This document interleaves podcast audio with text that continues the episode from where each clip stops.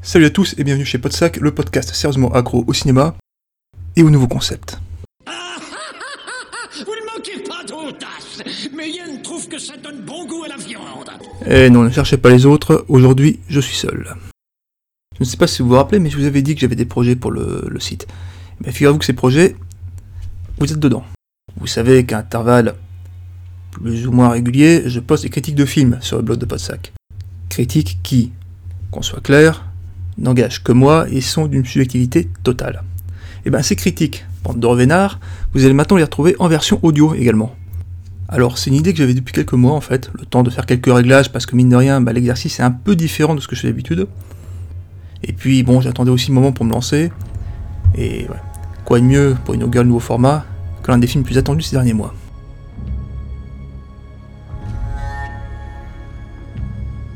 Parce que je sais pas vous, mais moi, ça faisait longtemps que j'avais pas vu autant de hype autour d'un film. Alors tout d'abord, cet engouement autour d'une origin story du Joker était, faut bien le dire, un mélange de soulagement à l'idée de voir la Némésis de Batman jouée par quelqu'un d'autre que Jared Leto et de curiosité à l'idée de voir un, ce qu'un acteur de la trempe de Joaquin Phoenix allait pouvoir faire d'un personnage comme celui-ci.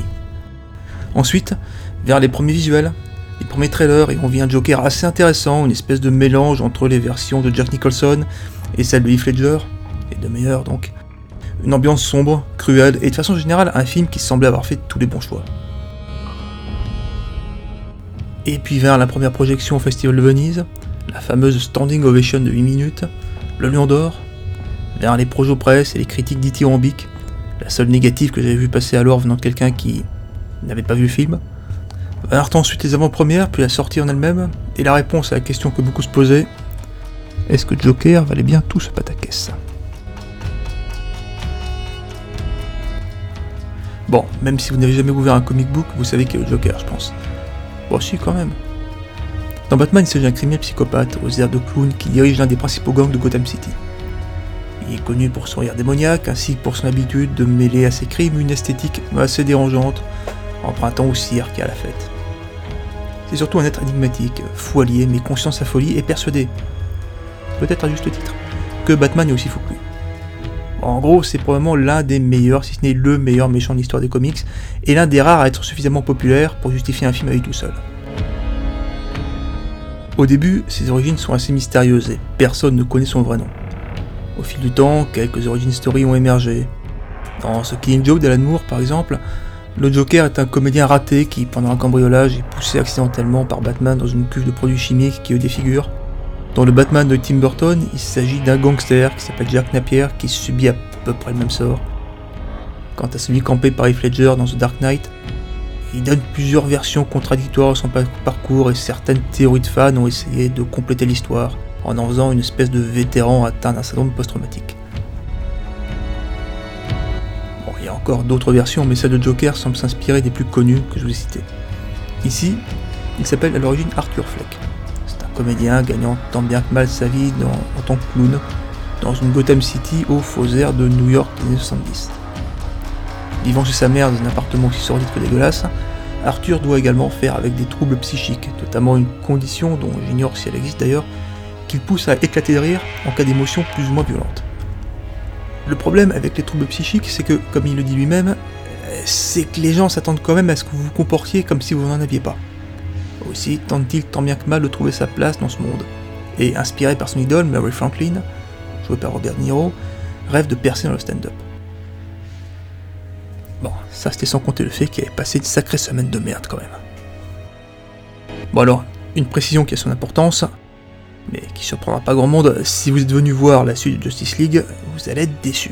Il n'y a pas de Batman, il n'y a pas non plus de décor gothique ou de musique de Danny Elfman, Todd Phillips ayant opté pour une vision la plus réaliste possible des choses. Et à ce titre, et été heureux de constater d'ailleurs que j'avais pas été le seul à faire le parallèle, Joker fait énormément penser à Taxi Driver. Pour son traitement, son ambiance, mais aussi pour son protagoniste principal. Parce que, à bien des égards, Arthur Fleck fait énormément penser à Travis Bickle, le personnage de Robert De Niro. Et à ce titre, la présence de ce bon vieux Bobby au casting doit pas être forcément innocente non plus. Parce que, dans Taxi Driver, Bickle était lui aussi un espèce de loser un peu paumé, traînant dans une ville sordide. Lui aussi avait un léger au casque et essayait tant bien que mal de s'insérer dans une société qui lui faisait comprendre assez clairement qu'elle voulait pas de lui et qu'il n'avait pas sa place et dont il ne comprenait pas toujours les codes. Et à chaque fois, les deux personnages finissent par laisser tomber la réalité et ne commencent à aller mieux qu'en acceptant leur côté chaotique.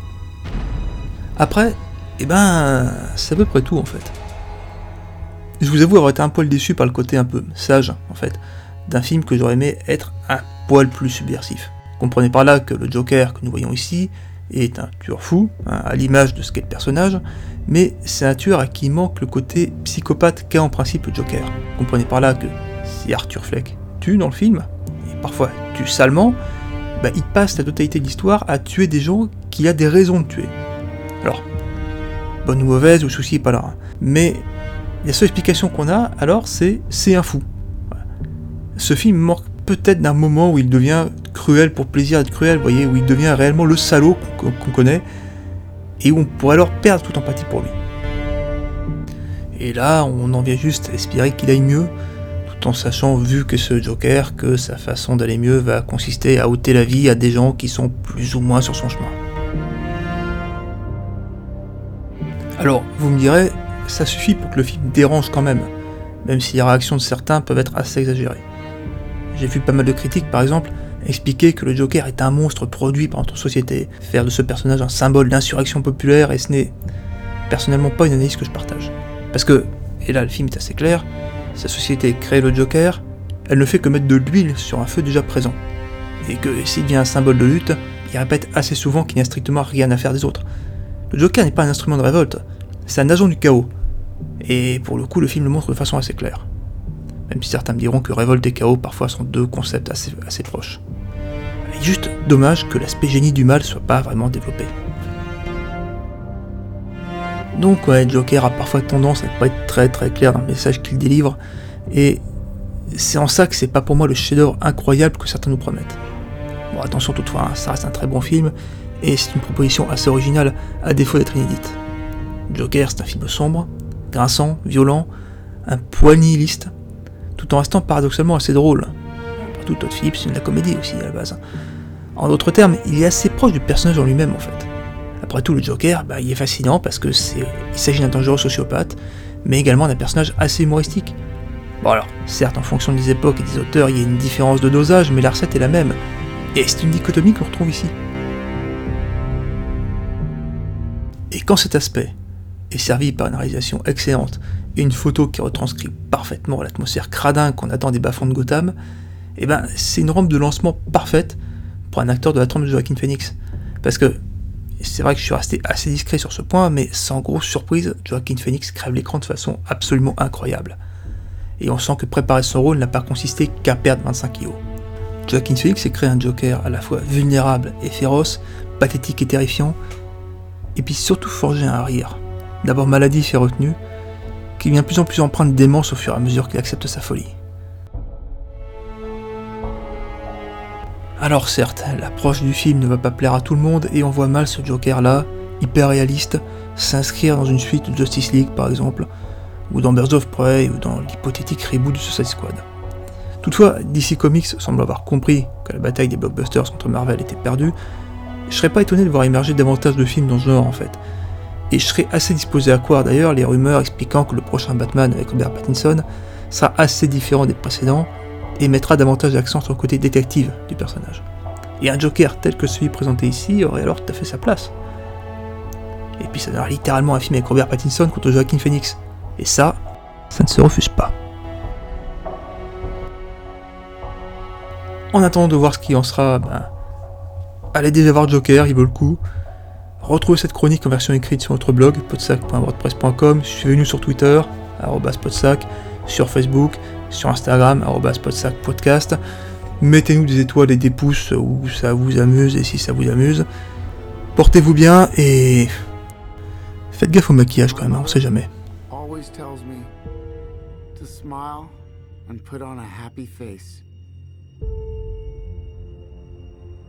She told me I had a purpose. To bring laughter and joy to the world. Stop them!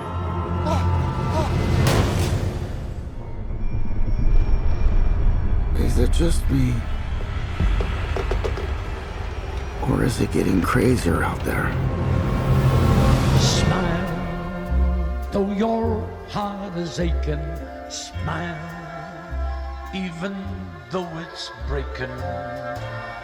When there are clouds in the sky, you'll get by.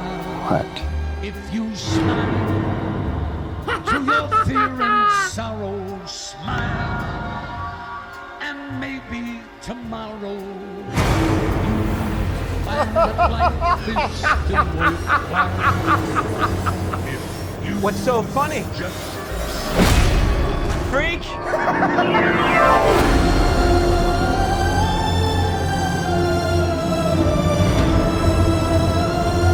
Gotham's lost its way. What kind of coward would do something that cold blooded? Someone who hides behind a mask.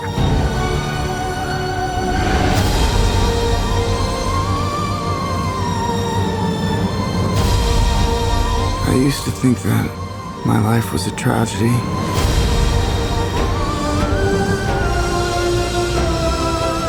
But now I realize